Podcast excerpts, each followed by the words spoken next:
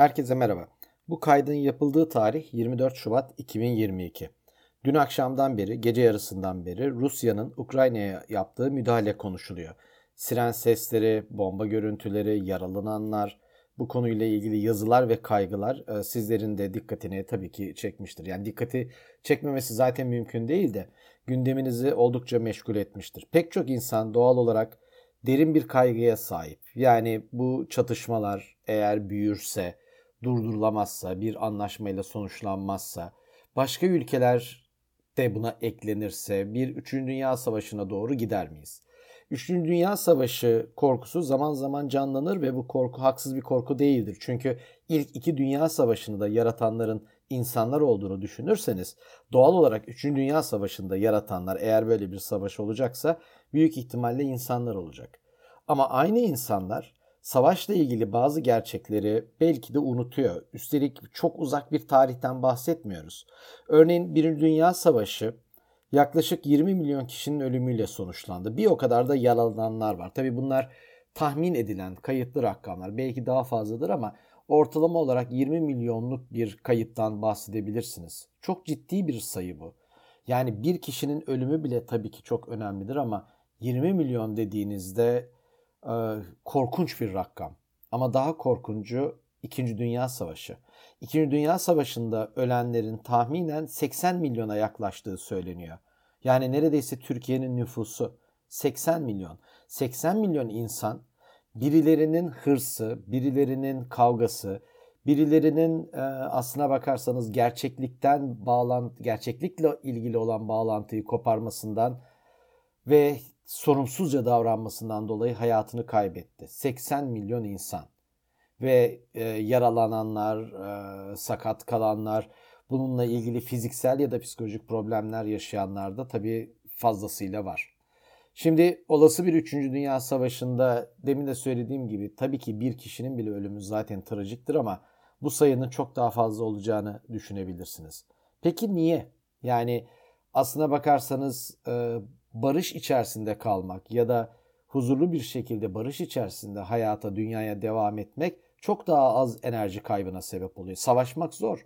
Çünkü savaştığınızda enerji kaybı var, e, para kaybı var, insan kaybı var. Yani aklınıza gelebilecek her konuda kayıp var.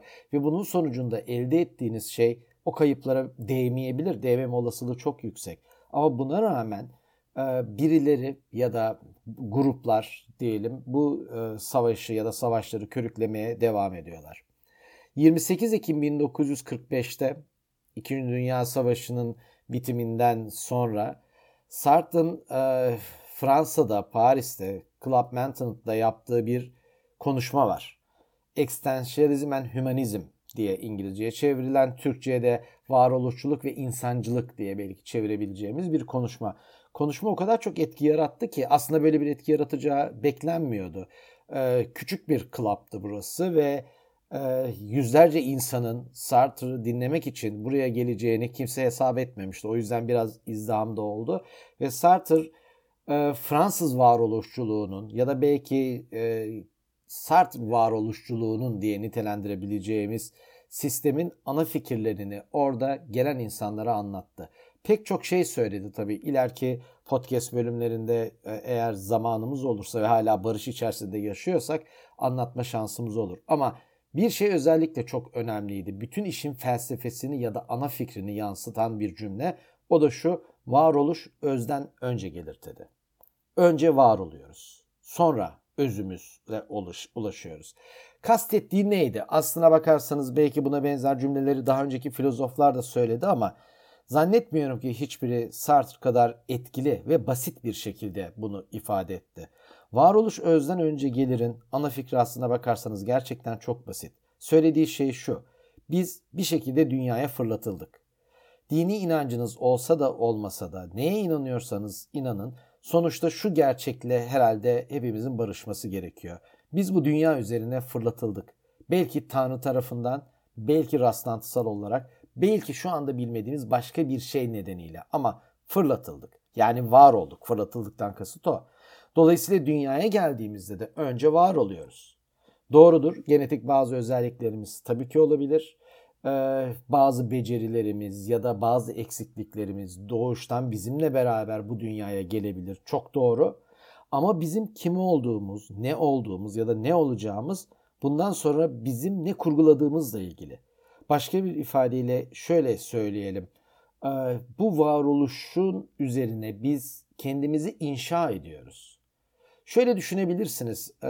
Önemli animasyonlardan Shrek'te bir soğan metaforu vardır. Shrek'le eşek yolda yürürken eşek devlerin neye benzediğini merak eder ve bu uzun bir tartışmadır. Araları atlayıp en son Shrek devlerin soğana benzediğini söyler. Halka halka der. Soğana benziyoruz. Katman katmanız. Aslında varoluş da öyle.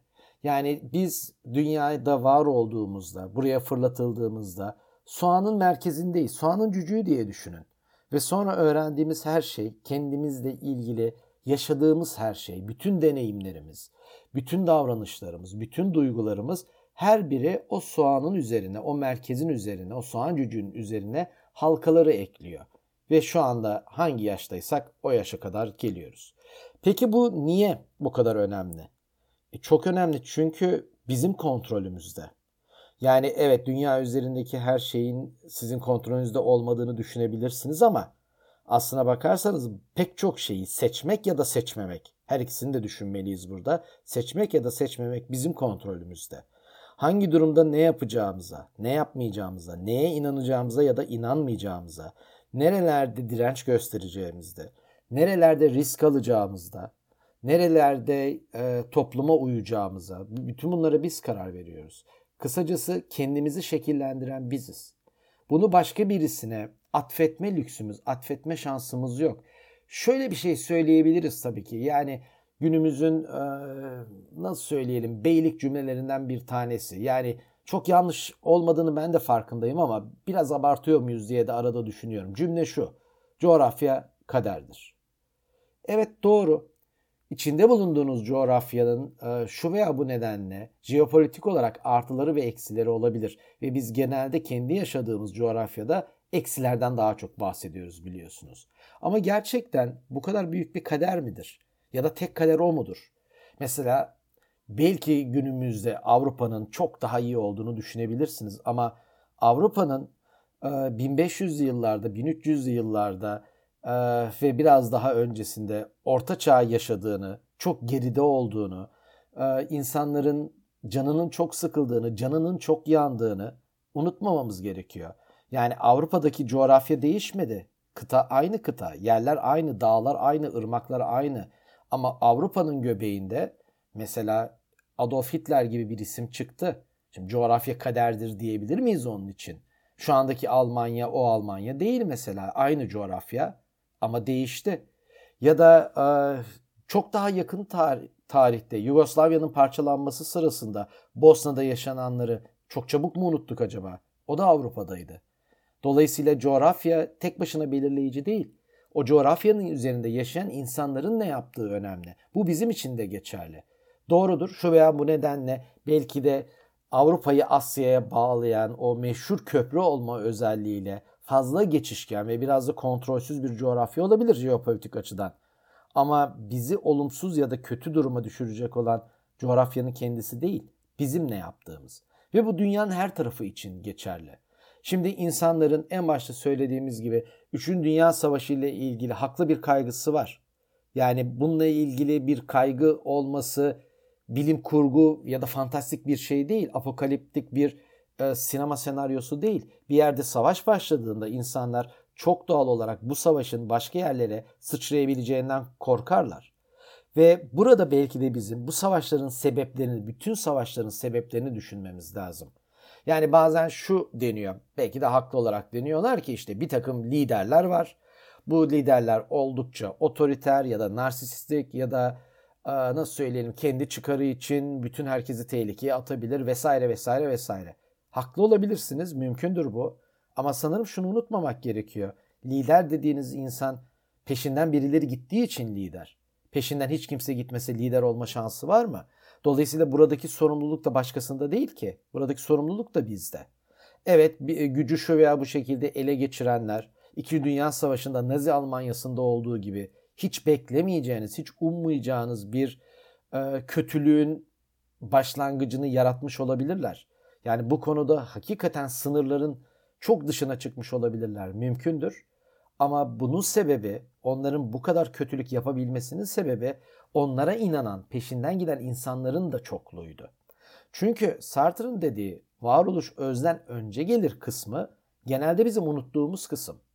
Yani şunu sanıyor olabiliriz, mümkündür bu. Yani bu dünya üzerinde yaşıyoruz. Dolayısıyla uymamız gereken bazı kurallar var, e, göstermemiz gereken bazı davranışlar var. Ne bileyim inanmamız gereken bazı şeyler var. Eğer bunları yapmazsak, onu yapmazsak, bunu yapmazsak, şunu yapmazsak başımız derde girer. Doğrudur. Başımız derde girebilir. Mümkündür bu. Ama yine de kendimize şunu sormamız lazım herhalde. Acaba ben onun yapılmasını istiyor muyum? Yani gerçekten benim varoluşumdan gelen bir talep mi, istek mi bu? Yoksa sık sık tekrarladığımız o kötü inancın bir e, uygulaması mı? Birileri istediği için, birileri bize empoze ettiği için, bazen birileri emrettiği için, çok farklı şekillerde olabilir bu. Bunlar için mi davranıyoruz? Bunlar için mi öyle davranıyoruz yoksa gerçekten bizim istediğimiz o mu? Sanırım bizim yani bizim derken bütün insanları kastediyorum. Tek tek bütün bireyleri kastediyorum. Şuna karar vermesi gerekiyor. Yaşadığımız hayat ki bu hayatın bir süresi var ve bu süre kaç yıl yaşarsanız yaşayın kısa bir e, süredir. Kısa bir ömrümüz var. Bu kısa ömür bize ait mi olacak yoksa başkalarına mı ait olacak? Başkalarının istekleri, talepleri için mi yaşayacağız? Onların gölgesinde mi yaşayacağız? Yoksa kendi isteklerimizi, kendi düşüncelerimizi, kendi duygularımızı mı hayata geçireceğiz? Eğer ikincisini yapma şansımız olursa dünya çok güzel olur diye bir şey iddia edemeyiz ama bu kadar kötü olmayabilir belki. Çünkü tarih boyunca bakın bütün savaşlara, çatışmalara, terör olaylarına yani çok ender tek bir kişiden bunun çıktığını görürsünüz. Çoğunlukla, çok büyük çoğunlukla hem de grupların, ülkelerin, devletlerin e, aslına bakarsanız uyguladığı bir sistemdir. Şu veya bu nedenle. Yani bir topluluk yapıyor bunları. Bir topluluk savaşıyor. Bir topluluk buna karar veriyor. Çünkü o lider denilen kişinin arkasında o ne derse desin, gerçekten ne derse desin ona itiraz etmeyecek olan insanlar var. Yani e, bunu sadece politik görüşle, dini inançla, ideolojiyle anlamak mümkün değil. Yani kime inanırsanız inanın gerçekten lider olarak kimi benimserseniz benimseyin. Sizin için hangi isim önemli olursa olsun.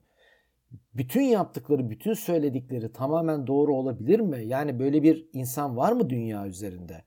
Ya öyle bir liderden, öyle bir insandan bahsedeceksiniz ki hiç hata yapmıyor.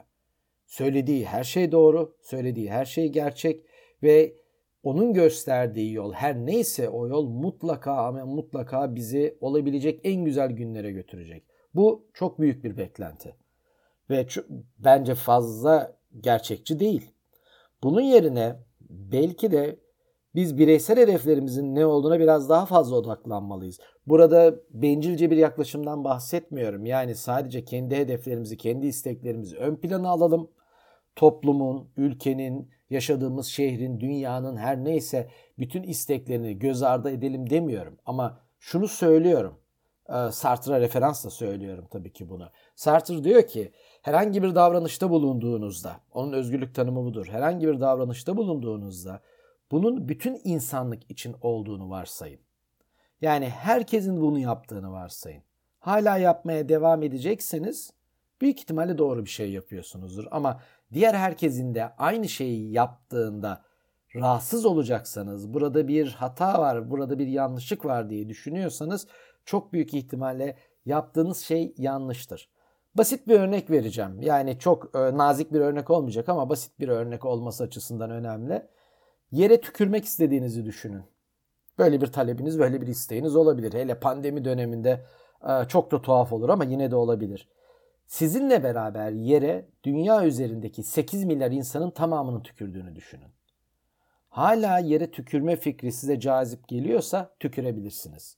Ama 8 milyar insanın aynı anda sizinle beraber yere tükürmüş olma fikri itici geliyorsa, bunda bir tuhaflık, yanlışlık ya da e, bir kötülük görüyorsanız Sanki siz de tükürmemeseniz daha iyi olur gibi geliyor. Dolayısıyla özgürlük dediğimiz şey ya da e, davranışın özgür seçimi dediğimiz şey aslında bireysel görünse de o kadar bireysel değil. Bütün insanlar için, bütün insanlık için atıyoruz o adımı. Ve eğer bunun sonunda dediğim gibi mutlu olacaksak tamam atmaya devam edebiliriz. Savaş da öyle. Çatışmaların tamamı öyle aslına bakarsanız. Yani siz şunu söyleyebilirsiniz. Diyebilirsiniz ki ben A ideolojisine inanıyorum ve emin olun A'nın ne olduğunun hiç önemi yok. Ve A ideolojisine inandığım için B, C, D, E ve F ideolojisindeki olan insanların söz sahibi olmasını istemiyorum. Evet bunu söyleyebilirsiniz. Bunun adı faşizm zaten. Peki diğer insanlar da aynı şeyi söylerse mutlu olacak mısınız? Birisi de dese ki ben B inancına ya da B ideolojisine inanıyorum. Dolayısıyla A'nın olmamasını istiyorum dediğinde rahatsız olmayacak mısınız? E büyük ihtimalle olacaksınız. Demek ki onun bu tutumu, davranışı size yanlış geliyorsa çok büyük ihtimalle sizin tutum ve davranışınız da yanlış. Sartre bunu çok yaşadı aslında. Mesela önce onun kitapları e, Vatikan'da yasaklandı ki bu beklenen bir şeydi. Çünkü Sartre e, ateist olduğunu zaten e, söylediği için Vatikan ona sıcak bakmıyordu ve kitaplarını Sartre'ın kitaplarını yasaklı kitaplar arasına koydu. E, tahmin edebileceğiniz gibi bu okunma oranını olasılığını arttırdı. Ama onun ötesinde onun fikirlerine e, itiraz edenlerin başında e, aslına bakarsanız komünistler de geldi. Marksistler geldi. Bu ilginçtir çünkü Sartre kendisini komünist olarak tanımlıyordu ama onun bireysel özgürlüğe ve bireysel davranışa, eyleme verdiği önem Marksist ideolojiye sahip olan insanlar tarafından çok hoş karşılanmadı. Yani hani bizim çünkü onların söylediği şey en azından o dönem için şuydu. Bizim sınıf olarak, grup olarak bir mücadelede olmamız lazım. Bireysel olarak değil. Sartre çok öyle düşünmüyordu.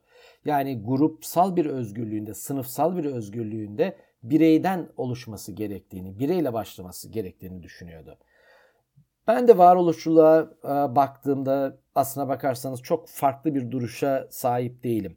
Ben de sorunların tamam tamamını çözme şansımız belki olmayabilir ama eğer bir yerden bir şey yakalayacaksak, bir şeyi çözme şansımız olacaksa bunun bireyle başlayacağına inananlardanım.